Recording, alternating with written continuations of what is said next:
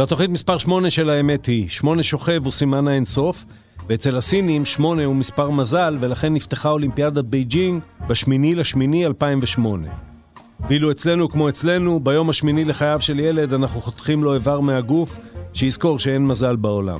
קריית שמונה נקראת על שם שמונת חללי תל חי, כי טוב למות בעד ארצנו, אם זה באמת מה שטרומפלדור אמר.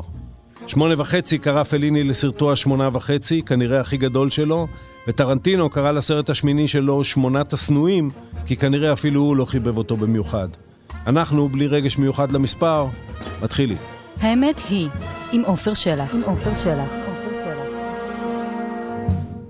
מנואל טרכטנברג הוא פרופסור לכלכלה כבר קרוב ל-30 שנה, ובשני העשורים האחרונים הקריירה שלו נעה בין המסלול האקדמי לשירות הציבורי, בניסיון להפוך כמה שיותר מהתיאוריות שלו למציאות.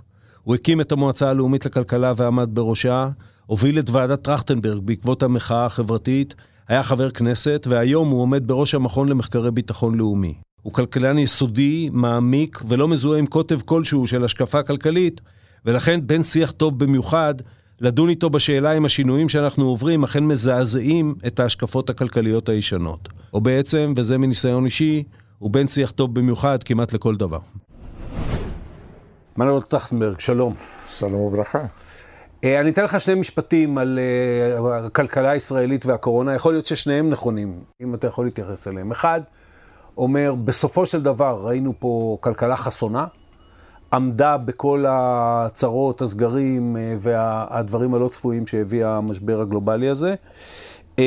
והנה אנחנו רואים את שיעורי הצמיחה וכביכול החזרה ל...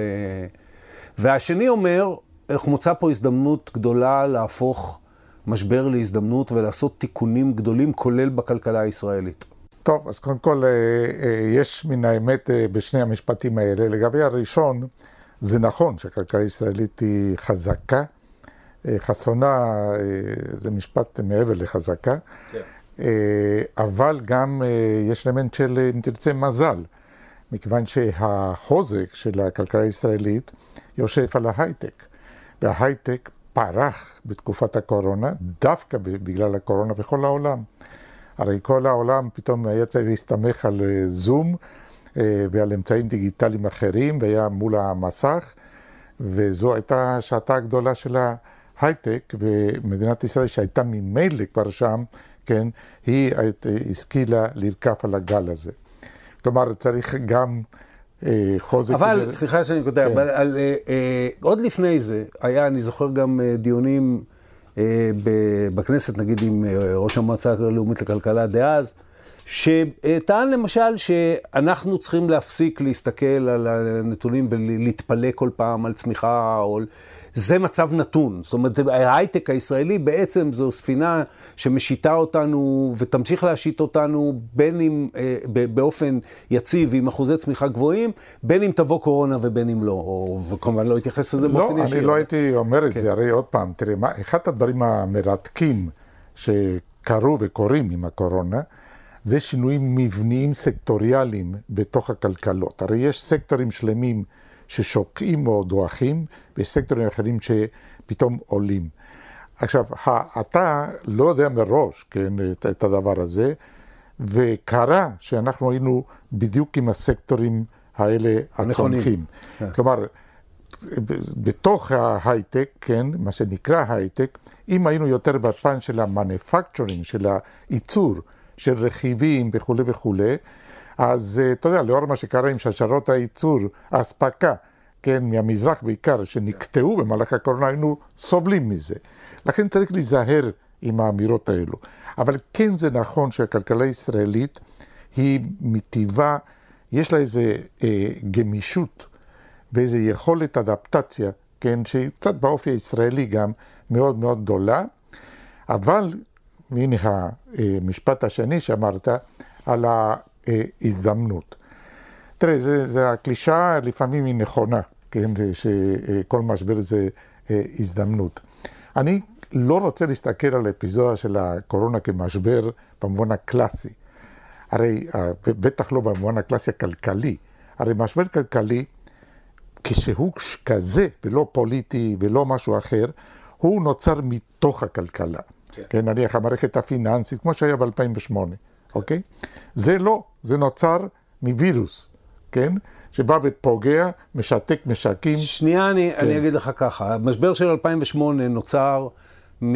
זה נכון שתאוות בצע זה דבר קבוע ב... באופי האנושי, אבל גם מסט של נסיבות שאפשרו לתאוות בצע לפרוח באופן לא מבוקר, ומסט שלם של רגולציה ופיקוח שקרס לגמרי. אני אטען שבעולם שאנחנו נכנסים אליו, קורונה או אירועים דמויי קורונה, וזה לא חייב להיות וירוס, זה יכול להיות אסון טבע אחר, זה יכול להיות אה, אה, איזושהי השפעה גלובלית אחרת, זה הנורמלי החדש. זאת אומרת, יכול להיות שאנחנו צריכים כן להתייחס לזה בכלים האלה. אז, אז אתה רק מחזק מה שאמרת, שזה לא משבר במובן הקלאסי, כי זה אירוע חיצוני שגורם לאיזשהו שינוי, למשל סקטוריאלי בכלכלה, כן? וזרימה של אנשים וסחורות, ש, שהזרימה נפגעת, שאכן יישאר איתנו בצורה זו או אחרת לזמן מה. לכן, אני, להפך, אני מחזק את זה. זה לא משבר במובן הקלאסי, משבר זה איזושהי מכה, אם זה כלכלי, בתוך הכלכלה אתה נופל, אתה עולה, אוקיי? זה לא המקרה. ולכן כשמדברים על הזדמנות, זו הזדמנות בעצם לשאול את השאלות העומק. מהן שאלות העומק, כן? באיזה מידה מדינת ישראל, אה, ברגליים החזקות שהיא צריכה בחינוך, בהכשרה, בזרימה הפנימית, התחבורה וכולי וכולי, האם היא עושה נכון? האם אנחנו כיום עומדים על רגליים איתנות במובנים האלה? כי זה מה שיחזיק את הגוף בעתיד. בוא, בוא, בוא כן. נמשיך עם זה ונגיע לשם, אני מבטיח. אני, אני רוצה לקחת את, את, את משפטי הפתיחה שלך לכיוון, שוב בכיוון עקרוני. כי אם ההייטק החזיק אותנו, ואם ההייטק פרח, אז אה, אולי טוב למספרי המקרו של מדינת ישראל, אבל בתוך מדינת ישראל זה מאוד סקטוריאלי. נכון. Uh, בכלל, אני, בחומרים שאני קורא ושומע, מדברים על, uh, אתה אפילו ציירת את זה ביד, לא רואים את זה מי ששומע את הפודקאסט, את ההתאוששות, זה מה שנקרא V-shaped, כן? צנחנו עלינו. היום מדברים על K-shaped, זאת אומרת, חלק עולים וחלק יורדים. אז אני אשאל אותך לפני זה שאלה עקרונית. האם, מהי, ב, כביכול מציירים לנו תמיד אה, צמיחה ושוויון כ, כשני מנוגדים כלכליים. אתם רוצים לצמוח, אז החזקים צריכים למשוך את העגלה והמצוינות וכן הלאה, ובסדר, אולי אחר כך יחלחל, אני לא רוצה להיכנס במונחים שהם רעילים אה, לכלכלנים. אבל אה, אה, האם לימדה אותנו הקורונה, או בכלל, כשאתה מסתכל קדימה על מדינת הרווחה, לא צריך להתחיל לחשוב אחרת ולהגיד, אה, אה, אני, אני אנסה, אנסה לנסח את זה ותגיד לי אם אני צודק. צמיחה שלא תבוא מתוך שוויון, היא גם, היא גם לא תהיה טובה. אז יש מושג אה, שהוא תפס אחיזה מאוד חזקה לאחרונה, וזה המושג של מה שנקרא Inclusive Growth, צמיחה מכלילה. עד כדי כך שהגופים הבינלאומיים החזקים, הקרן המטבע הבינלאומית, אה, IMF והבנק העולמי, וגם גופים אחרים באירופה, הם אימצו את המושג הזה בתוך אה, המלצות המדיניות אל מול הקורונה. וזו פעם ראשונה שהם עושים זאת. כלומר שהם אומרים, לא רק מסתכלים על הצמיחה ועל היחס חוב תוצר וכך הלאה שהם הפרמטרים הקלאסיים, אלא על סוג הצמיחה ואיך היא קורית. צמיחה מכלילה משמעותה שהיא קורית תוך כדי העצמת חלקים הולכים וגדלים של האוכלוסייה, ולא להפך. כלומר, לא העניין של חלחול שלא קורה, ולא חיזוק החזקים ואחרים שהסתדרו.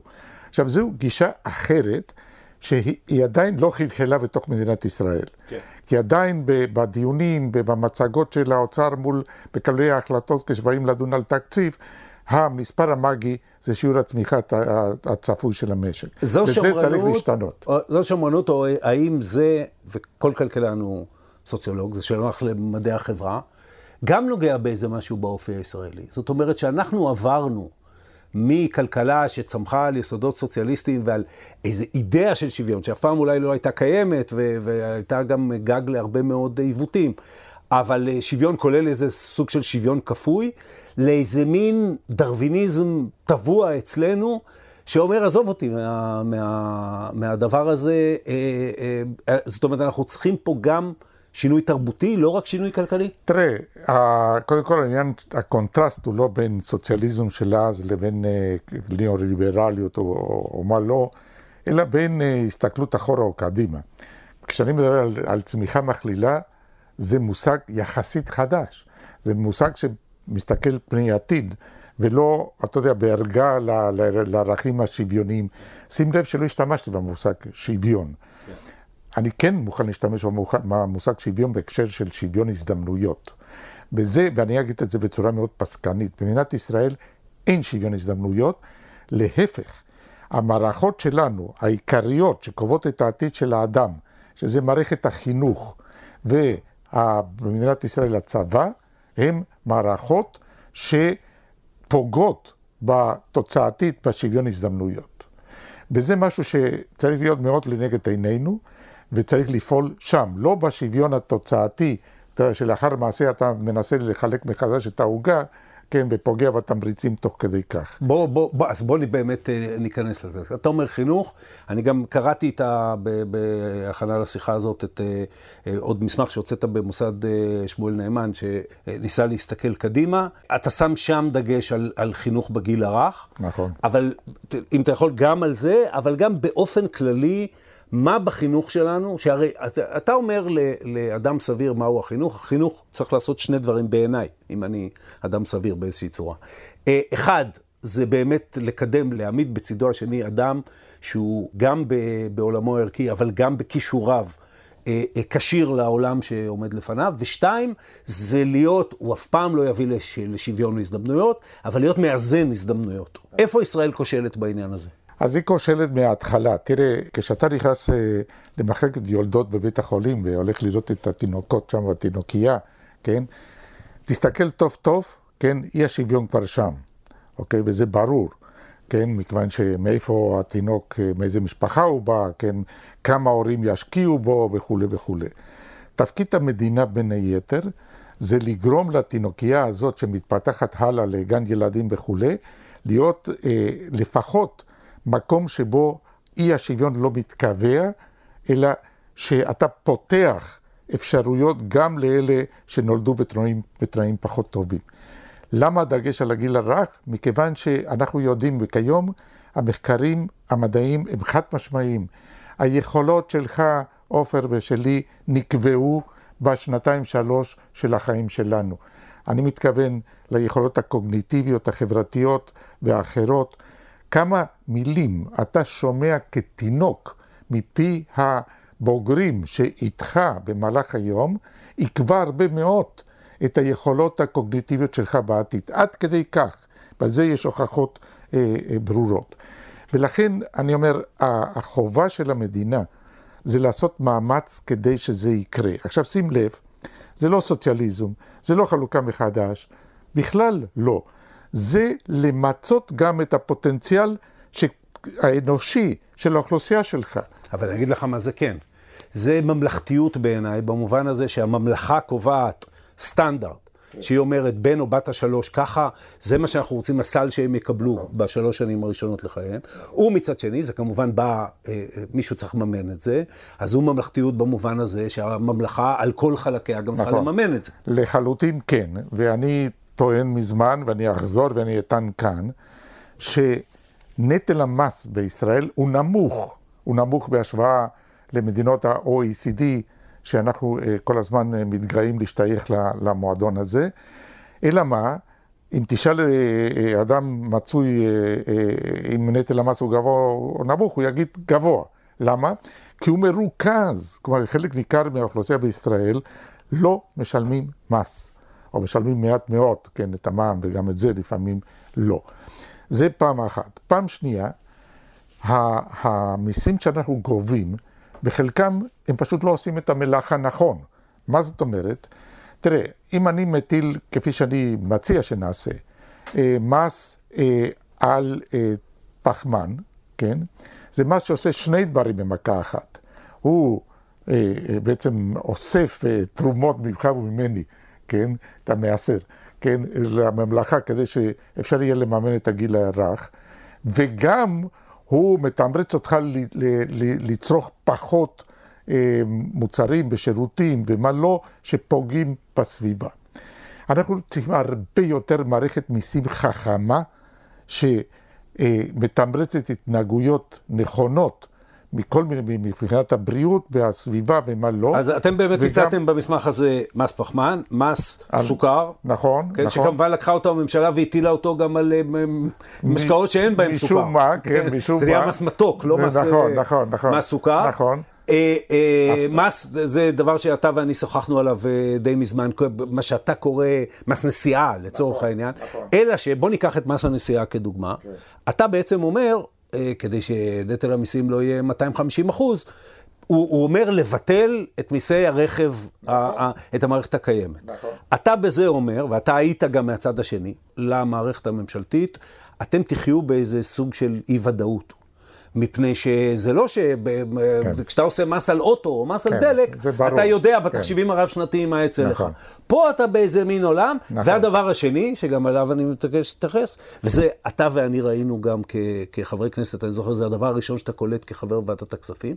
המערכות בישראל ולענייננו, מערכת המיסוי, מתייחסת אל החמישה אחוז או אחוז או עשרה אחוז, לא יודע, בקצה, שמרמים, ומטילה, היא, היא מתקשה ל, ל, להתמודד עם אנשים ישרים.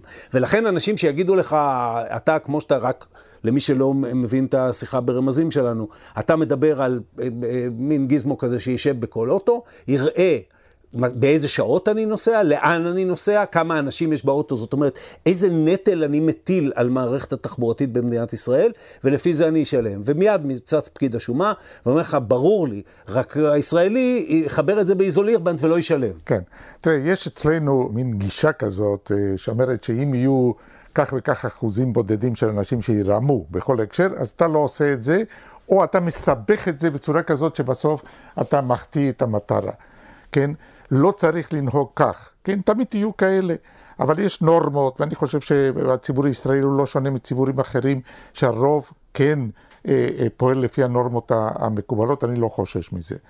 מה שכן אני חושש, זה ממה שהתחלתי להגיד קודם, מזה שאנחנו במדינת ישראל לא מבינים שאם אנחנו רוצים גיל הרך, צריך יותר מיסים.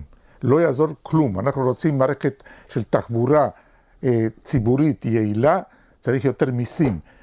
אנחנו רוצים כמובן גם את ה-F-35 וכל הדברים שמתלווים לזה. כלומר, אי אפשר, כלומר, זה לא מסתדר הדבר הזה, אם כן אתה מוכן גם את לצד השני. אז אני אשאל אותך כן, אבל תן לי, תן לי, תן לי כן, להגיד משהו על זה. כן. כן, התחלתי בזה. אמרתי, חלק מהמיסים צריכים לשרת שתי מטרות, אוקיי? כמו שדיברנו.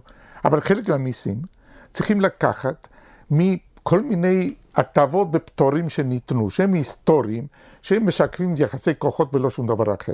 מבחינתי, חוק עידוד השקעות הון, כן? זה, אתה יודע, דבר שהיה צריך לעבור מן העולם. אנחנו כיום מסבסדים ייצוא, כאשר יש לנו עודף ייצוא, עודף ביתרות שאנחנו צוברים אה, בבנק ישראל, כן? ואין שום היגיון שנמשיך לסבסד את הייצוא. אנחנו בשם הפריפריות, הפריפריאליות.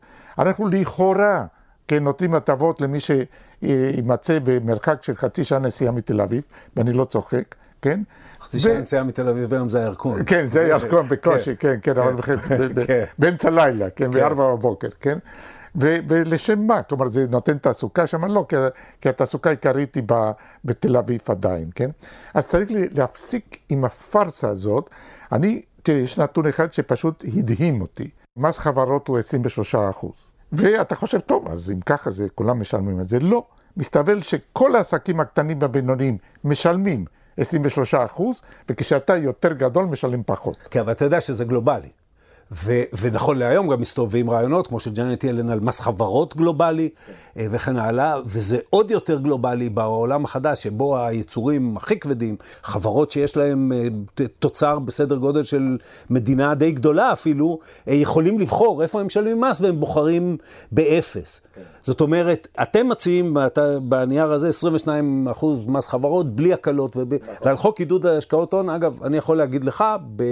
אתה עוד לא היית בכנסת, ב-2013, כשהיו דיוני התקציב, ואני הייתי בוועדת הכספים, דיברנו על הצורך הזה כבר אז. נכון. אה, אני לא רואה לזה, אני לא, אני אפילו לא מבין את ההיתכנות הפוליטית של זה. בהתחלה, ואתה יודע שאני לא, כן. עסקתי בהיתכנות פוליטית, כן, אבל נכון.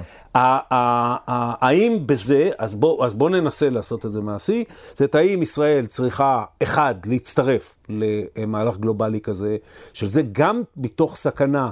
שאנחנו נאבד, הרי תמיד אומרים, אז אינטל לא תבוא לפה, או, או גוגל לא תבוא לפה, או מי שזה לא יהיה, האם צריך, ואיך בסוף את החברות הגדולות האלה, שיש להן ניידות הרבה יותר גדולה משעבר, וכוח מאוד גדול, ו- ו- ויכולת איום עליך בהרבה מאוד מובנים, איך תשכנע אותם לשלם 22%? נכון, אז, אז קודם כל בואו בוא נעשה סדר בדבר הזה. כשאני כן. תיארתי את הגרף הזה של החברות, שהעסקים הקטנים בינוניים משלמים את מלוא המס והאחרים הגדולים הרבה פחות, אני מתייחס לחברות הישראליות קודם כל, mm-hmm. אוקיי? אז נכון שגם החברות הישראליות יגידו אני אה, אברח מהארץ. ואתה יודע מה, אני, זה, זה משהו שהוא מרתיח לי את הדם, הדבר הזה, מכיוון שזה אומר שהם חסינים בפני מיסוי. כלומר, אתה יודע, כמו שלפעמים אה, אמרו את זה על אה, שירות מילואים. כלומר, אם אתה תתחיל, אתה יודע, לרדוף אחרי אלה שלא משרתים במילואים, אז הם יישארו בחוץ לארץ, אתה יודע, ולא זה. סליחה, כן, אנחנו חיים במדינת ישראל, זו המדינה היחידה שיש לנו, יש חובות וזכויות כאן, ואם כל אחד יעשה פה מין סחיטה כזאת, שאם אני לא, אם אתה לא נותן לי מה שאני רוצה, אז אני בורח, תהיה בריא, מה שנקרא.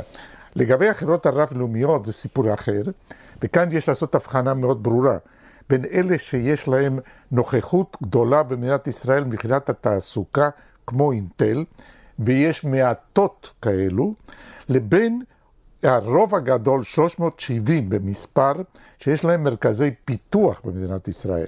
שהמיסוי הוא אחר, אכן הוא מאוד נמוך, על זה יש הרבה מה לדבר, אבל לא ניכנס לזה עכשיו. כאשר הן נמצאות פה לא בגלל המיסוי הנמוך על מרכזי הפיתוח, אלא בגלל הטלנט שיש במדינת ישראל. אז לכן האיום הזה הוא איום ריק. או אם הוא לא ריק, אז כמו שאמרתי, שיהיו בריאים, אוקיי?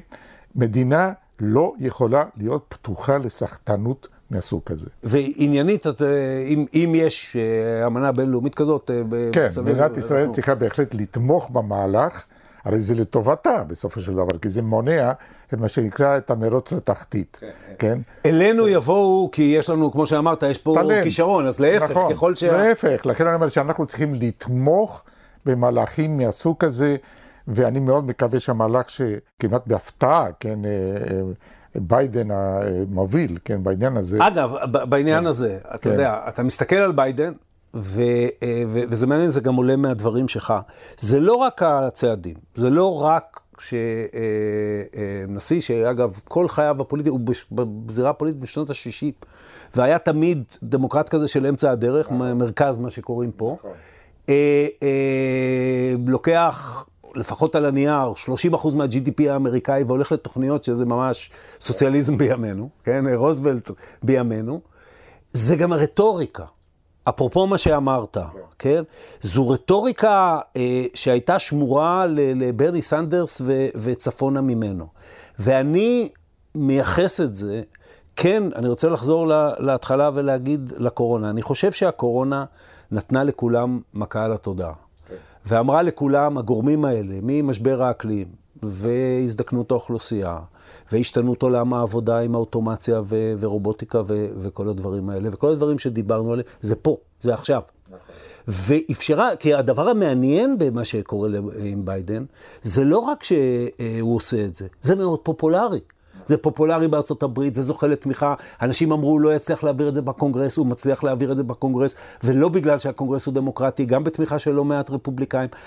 אבל בישראל עושה רושם, המכה על התודעה הזאת לא כל כך אתה, עוברת. אתה בהחלט uh, צודק, אבל צריך להגיד, תראה, בארצות הברית חלק ניכר ממה שביידן רוצה לעשות כיום, עדיין לא הצליח בכל דבר שהוא רצה.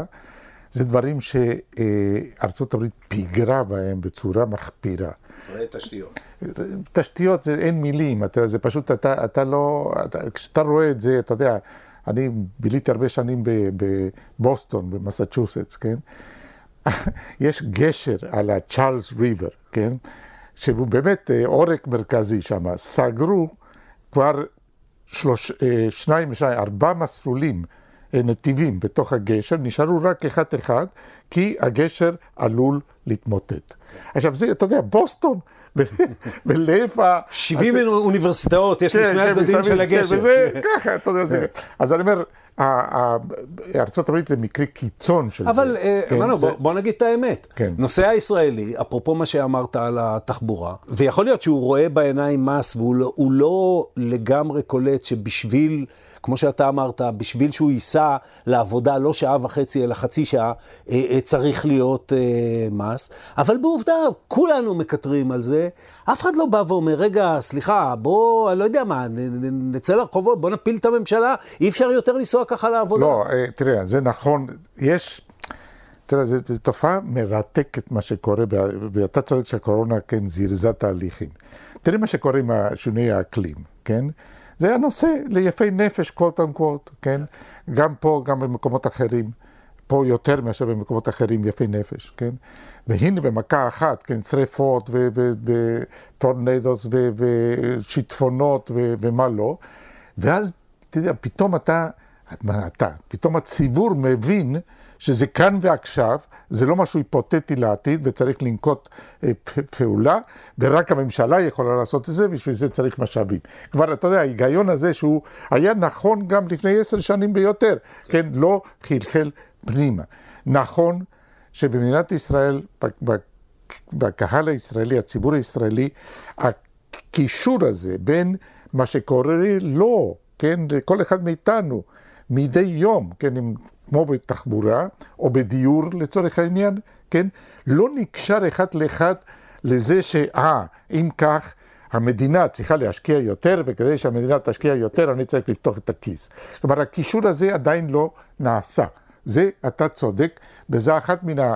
אם תרצה, המהפכות התודעתיות שצריכות לקרות כאן ועכשיו. אתם כותבים שם במאמר, וזה מאוד מצא חן בעיניי, שצריך לערער על המושג של השמן והרזה. עכשיו, השמן והרזה זה כמובן הדימוי של נתניהו מלפני בערך 20 שנה על המגזר הציבורי והמגזר הפרטי. אני רוצה לקחת את זה הלאה. האם אנחנו הישראלים מסוגלים וצריכים להתחיל לחשוב על השירות הציבורי במונחים של טוב, במונחים של מוביל, במונחים של, של על הממשלה כיוזמת ומובילה תהליכים. כן, מה שמאוד מפריע לעניין הזה, זה שבאמת הרגולציה, כן, זה לא סתם דחליל שעושים מזה עניין, אלא היא אמיתית, היא צמחה בצורה בלתי מרוסנת, במובן שכל רגולטור דואג לפינת האלוהים שלו, ולא מסתכל על ההשלכות היותר כלליות של מעשיו, שהם יכולים להיות מוכוונים לטוב, כן? כן. ו, ו, ולכן בסוף בסוף, בקצה של זה, נמצא בעל חנות הירקות בפינת, בקרן רחוב, כן? שהוא פשוט לא יכול לעמוד בפני כל הרגולציה הזאת, כי מבקשים ממנו שישים אה, אה, sprinklers, כן? בתוך חנות שפתוחה לרחוב. כלומר, ואז אתה חושב, וזה השירות הציבורי, כן, שגורם לי לעוול הזה ולהכבדה הזאת ולנטל הזה. ולכן צריך להיות משהו סימולטני, שמצד אחד אתה בעצם מייעל ו- וגורם לכך שהשירות הציבורי ישרת את האזרח ואת העסקים הקטנים וכולי, ולא יכביד עליו, וזה אפשרי. עופר, זה אפשרי. אני אומר לך באחריות, זה עניין של שינוי דיסקט, זה עניין של להכניס המון דיגיטציה בתוך העניין, זה עניין של, אתה יודע, של להסתכל, אתן לך אנלוגיה, בסדר? כמו ש... אני עוסק הרבה בגיל הרך, כן? כמו שילד קטן, כן? אתה לא יכול להסתכל עליו כפעם נושא בריאותי ולהביא אותו לקופת חולים, ופעם נושא התפתחותי, ופעם נושא חינוכי, ופעם מי יודע מה, אלא שהוא אישות אחת, שאתה צריך להסתכל עליו באופן אינטגרטיבי, עם כתובת אחת. אותו דבר עסקים. עסקים קטנים בעיקר ובינוניים. ואנחנו לא מסתכלים על כל דבר כזה. אין כ... ממשלה שלא אמרה, אנחנו ניצור one stop shop, זה ה... אמרה זה, ולא עשו. ותקבל רישיון עסק נכון. בחצי שעה ולא נכון. בחצי שנה אמרו, או חמש שנים. ואני אגיד לך למה זה לא קרה גם, בגדול. כן. כן, כי תשומת הלב, ואתה מכיר את זה לא פחות טוב ממני, תשומת הלב של בפוליטיקה הישראלית, תשומת הלב האמיתית, לא הרטוריקה של תשומת הלב.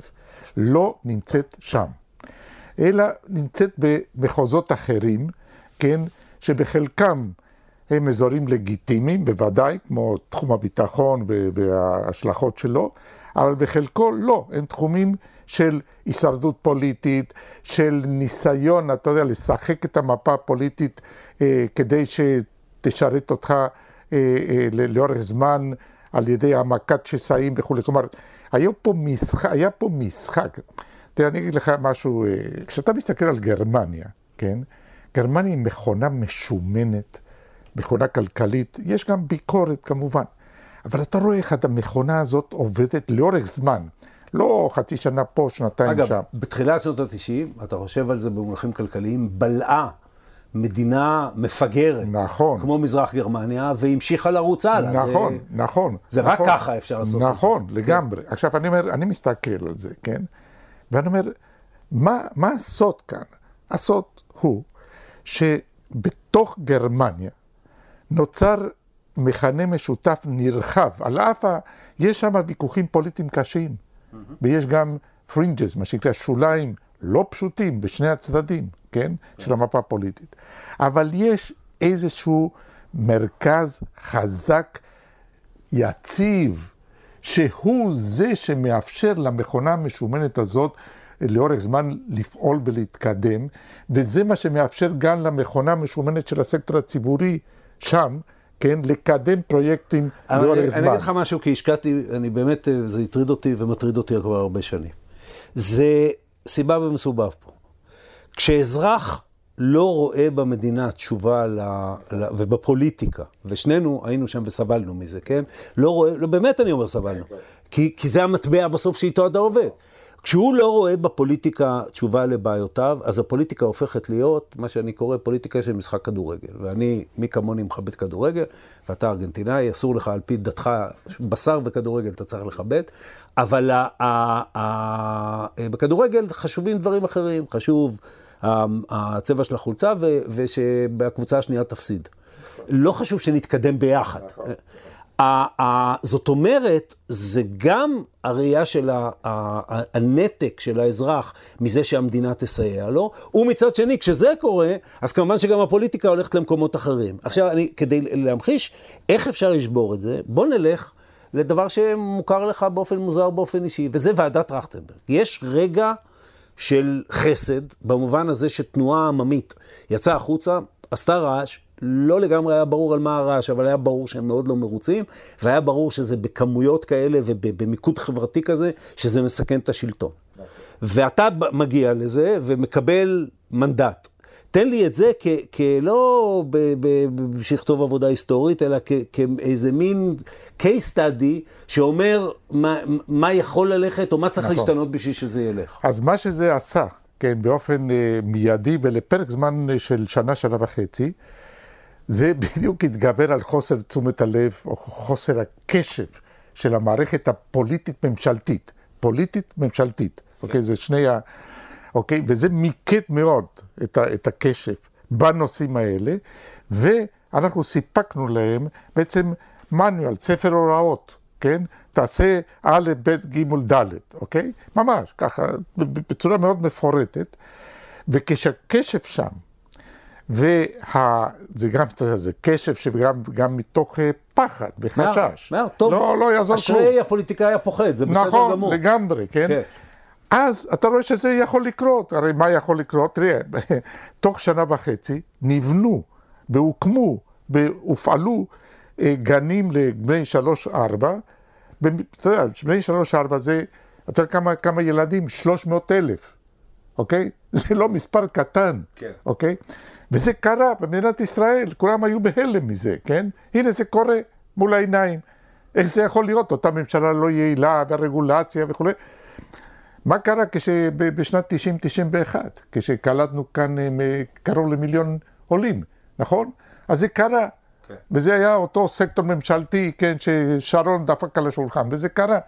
כשאתה ממקד תשומת לב, כן, וזה מה שהמחאה עשתה, כן, בצורה מאוד חדה, ועוד פעם, זה לא, לא רק תשומת הלב, אתה צריך את הפחד, אלא גם את ספר ההוראות, כן? זה נורא חשוב, כי לא זה הולך לשום מקום, הדבר הזה. אלא מה? שלאורך זמן, אותו פחד, כן, דועך, כן? תשומת הלב הולך הולכת למקומות אחרים, ונשאר ספר ההוראות, כן, די יתום לחלק מהזמן. אבל, אני רוצה אפילו לסייג את זה. תראה, יש, צריך אורך רוח בדברים, יש תהליכים שקורים. ובמדינת ישראל התהליך שהחל לפני בדיוק עשר שנים, הוא נמשך עד היום בהקשרים מסוימים. עולה, הנה, בחוק ההסדרים עולים נושאים שעלו במחאה והיו על הפרק ועל המדף והוצאו מהמדף. זה קורה גם, כלומר, יש את, ה, את הדברים שקורים באופן מיידי כתוצאה משוק, פחד וכולי, מורא, כן? ויש את הדברים שלוקחים את הזמן. אבל אני אגיד לך מה אין. וזה גם קרה עם אה, ועדת טרכטנברג, ובגלל זה, אה, אני לא רוצה להגיד שבגלל זה הגענו, נגיד, לממשלה שאחרי זה, עם גירעון מאוד גדול, ואז היסטריה סביב הגירעון, והמטוטלת נעה לכיוון השני, מפני ששוב, לא... אין סידור של סדרי בראשית. זאת אומרת, זה החיים כמבצע מיוחד. יש, יש אה, אירוע, הוא אירוע אה, קטקליזמי כזה, הוא, הוא משנה סדרי בראשית, עושים את השינוי, אבל לא משנים גם את המערכת. אפרופו לסדר את מערכת המס. עכשיו, חוק ההסדרים, יכולים לעלות דברים, אתה ואני יודעים שמחוק ההסדרים הזה יהיה חג גז. אה, אה, זה, אגב, זה גם, אני ניהלתי, באחת השיחות שעשיתי בסדרה הזאת איתה עם שי בבת, שיש לי איתו חילוקי דעות בכל, בכל מיני דברים, אבל הוא תיאר באופן מאוד יפה מבפנים את הרנטגן של האוצר ו, ושל השפה שלו. אני אשאל את זה ממקום אחר. בגרמניה או במדינות מערב אירופה, צפון אירופה, שבמובן הזה אנחנו נושאים, אמורים לשאת אליהם עיניים, גם יש מסורת ותרבות של הסכמה. נכון.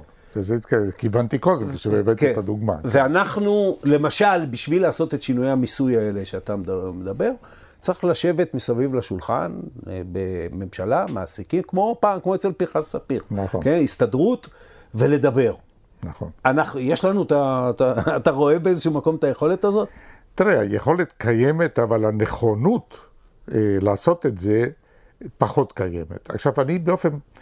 לא פרדוקסלי, אבל uh, אני חושב שהממשלה הנוכחית, ואני לא הולך לתת uh, ציונים uh, פוליטיים או אחרים, אבל, כי הרי זה נוצר מתוך אילוץ, כן. המבנה הזה, אבל העובדה שיושבים שם מפלגות, יושבות מקשת רחבה uh, שלה בתוך המפה הפוליטית, זה הזדמנות למנף את זה לכיוונים של גיבוש הסכמות בתחומים שהם לא התחומים הזהותיים, בוא נקרא להם ככה, כן?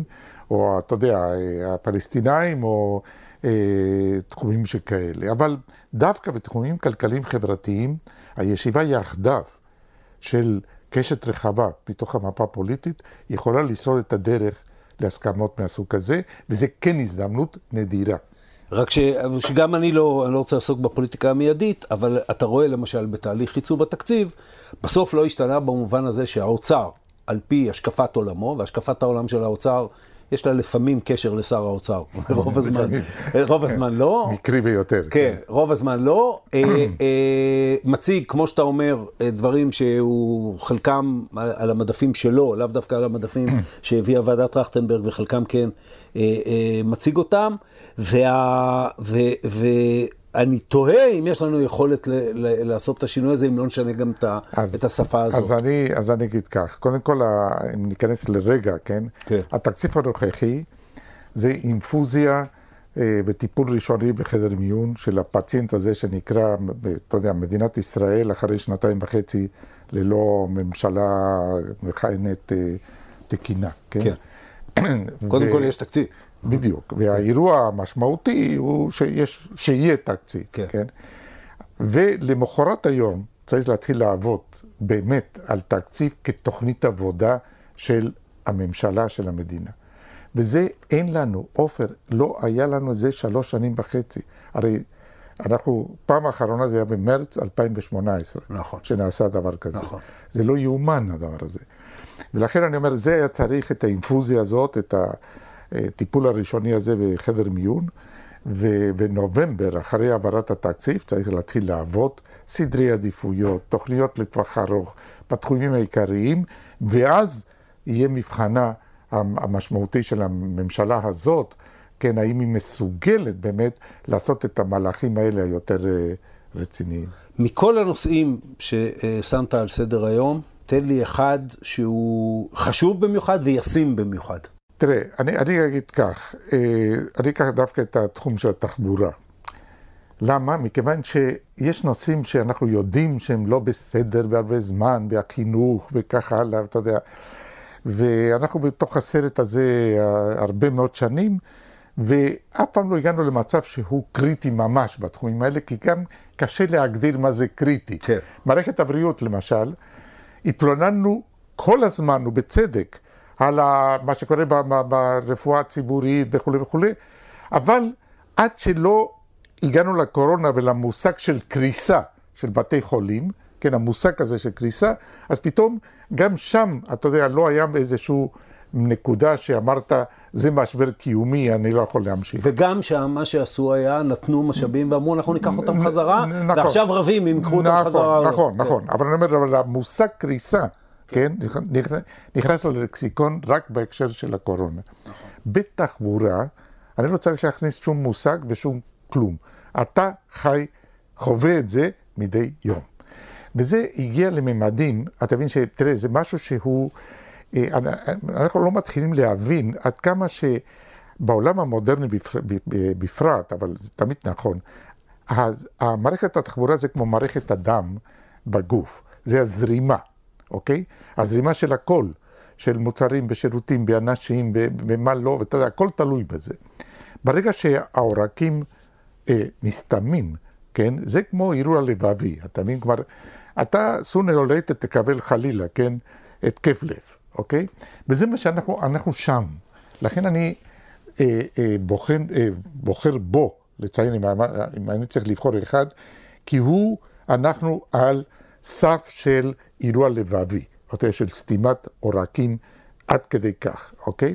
עכשיו, בגלל שזה ככה, בגלל הדחיפות הגדולה של זה, אתה לא יכול להשיב לי, כן, אבל מטרו, אוקיי? ו-200 מיליארד אה, שקל תוך 20 שנה. כן. זה, תעזוב אותי, אני, אני לא רוצה לשמוע את זה. לא שזה לא חשוב, לא שזה... אבל זה לא יכול לתת מענה. אתה, זה כמו עוד פעם, מישהו שצריך צנתור עכשיו, ואתה אומר, אתה יודע מה, עכשיו אני מפתח איזשהו מכשיר שלטווח ארוך לא יהיה כולסטרול, כן? כן? זה לא שם, כן. בכלל השיח, כן? אז מה כן שם? אז מה שכן שם זה שני דברים, אוקיי?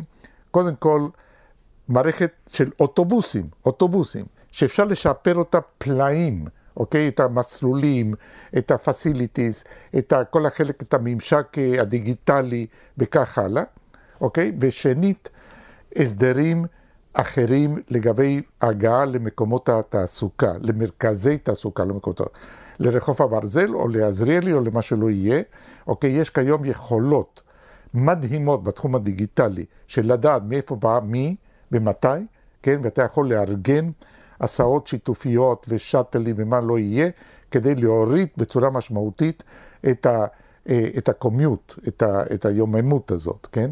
זה שני דברים שהם מיידיים שאתה יכול לעשות. האם זה יפתור את זה? לא. כל, בתחבורה, להבדיל מהקשרים אחרים, אם אתה משפר בעשרה אחוז, אתה יכול באמת לעשות שיפור מאוד ניכר במהירות הממוצעת. כן. כלומר, כי, כי התופעות הן מאוד מאוד לא ליניאריות, כן? הנפילה היא מאוד גדולה, ולכן גם החזרה אחורה אם אתה משפר. לכן פה צריך לנקוט בפעולות מיידיות, מאוד משמעותיות, ולבסוף העניין של, באותו הקשר, יש, מערכת הרכבות וכו'. אלא מה? שתמיד הבעיה זה ה-last mile, כן? אם אתה מתקרב לתחנה, לתחנת הרכבת בבנימין או בחירה, זה פשוט... אין מקום חנייה שם ברדיוס של חמישה קילומטר. זה last mile פה ו-last mile שם. בדיוק, לזה אני מתכוון. שהרכבת מביאה אותך לאיזה מקום, נכון, ושם אתה עומד. נכון, עכשיו כן. זה דברים שניתן לעשות אותם, כן. ניתן לדאוג ל-first mile ו-last mile, אוקיי? אלה דברים, צריך לעשות ריכוז מאמץ בזה, כי הסתימת עורקים היא כאן. אוקיי? ואנחנו יודע, לא יכולים אני... להמשיך לתפקד. עלה לי, תוך כדי שאתה מדבר, ואולי אולי אני, לא, אני לא על המפה. אה, באיזה שנה עלית לארץ? ב-69. אה, אז אתה זוכר את זה, את זה. אחרי מלחמת יום כיפור, היה משבר נפט. נכון. והעמידו מכוניות כן. יום, יום יודע. בשבוע. נכון, והיה ויכוח היה. על שבת, האם זה נחשב או לא. כן, יודע, בדיוק. זה- כן. והייתה לך מדבקה על. האוטו, היה כתוב ג', זה כן, אומר שביום כן, שלישי כן, אתה לא כן, נוסע. כן, כן, כן. למה אני אומר את זה? מפני שלא כי אני רוצה, חושב שזה פתרון עכשיו, אלא כי... במצבי אה, קיצון, אה, אתה עושה אה, צעדים של יוצאי קודם כל, דופן, אבל כן. אז, כמו שאתה אומר, הייתה מלחמת יום כיפור, כן. היה משבר נפט, וגם היה אולי איזה סוג של שיח אחר שאני לא מתגעגע אליו, אבל, לא. אה, וגם אם הייתי מתגעגע, אי אפשר להחזיר אותו. נכון. זה דורש מה שאתה אומר, בהחלט גם אה, חינוך. זה קמפיין שלם. האם במערכת אה, פוליטית שחיה בתוך ה, הפחדים האלה, ואנחנו מכירים אותם שנינו מבפנים, זה, זה אפשרי היום. האם בעולם הפייסבוק וה, וה, והרשתות זה אפשרי היום? תראה, יש, אני חושב שיש אה, כמיהה בציבור מאוד גדולה למעשים משמעותיים בתחומים האלה שהם קיומיים ל, ל, לכל אחד מאיתנו. והרעש רקע של הרשתות וכולי, צריך להתייחס אליו בהתאם. זה רעש רקע. תראה, אני אגיד לך משהו. האדם הוא אותו אדם, כן? סו- הסוגים של רעש, רעש הרקע השתנה. הס- הסוג השתנה, אבל לא, זה לא שלא היה פעם, כן? לפעמים, אתה יודע, בכפר קטן זה, זה היה, הייתה הרכילות השכונתית שהרגה אותך, כן? לא חשוב מה. אז אני אומר, לא, לא צריך להסתכל על זה כאילו שהפכנו לספישיס, כן? למין אנושי חדש, כן? הומו ארקטוס והומו ספיאנס ועכשיו הומו רשתוטוס, אני לא יודע מה לקרוא לו, כן? זה לא ככה, אתה מבין? ולכן בוא נשאיר את זה בצד. יש כמיהה. תראה, אני, אני חווה את החוויה הזאת דרך הדור הצעיר יותר של הבנות שלי ונשואות, ו- ו- ואני רואה מה שקורה איתן, כן? שאתה יודע, יש talent בלתי רגיל במדינה הזאת. יש יזמות, רעיונות, וגם, אתה יודע, איזה יכולות, יכולת עבודה, multitasking, כן? באמת מדהימים, כן? ורק תנו להם, בואו ניתן להם לפרוח, כן? זה אפשרי, הכמיהה הזאת קיימת. בואו, אתה יודע, נשים, כמו שיש ב... באיירפודס הזה ש, שכיום של אייפון, כן?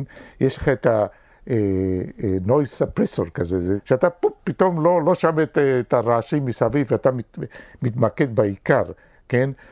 אנחנו צריכים לעשות את זה מול הפוליטיקה, או הטונים בפוליטיקה הצורמים, מול הרשתות הפוגעניות, כן, בצורה בלתי רגילה, להתמקד בעיקר, ותאמין לי עופר, המדינה הזאת יכולה כן, אה, לא רק להתמודד טוב עם משברים כאלה או אחרים, והתחלת מהחוסן של הכלכלה, יש כאן חוסן גם חברתי, כן, אבל יש את היכולת הזאת שרק מצפה שניתן את ההזדמנות אה, לפרוח. אז בואו אנחנו נפסיק להפריע לך. מנואל טרכטנברג, תודה רבה. תודה לך, עופר. עד כאן עוד פרק של האמת היא. כדי להאזין לפרקים הבאים שלנו, אתם מוזמנים לעקוב אחרינו ב ynet, Spotify, או באפליקציית הפודקאסטים החביבה עליכם. דרגו אותנו ב Apple Podcast, תשלחו את הפרק לחברים. אתם מוזמנים לכתוב לי בדף הפייסבוק שלי, או במייל podcast שטרודל ynet.co.il. בפרקים הבאים אני מבטיח להתייחס. העורך שלנו הוא רון טוביה, בצוות שחר ברקת וערן רחמני. על הסאונד ניסו עזרן. אני עופר שלח, ניפגש בפעם הבאה.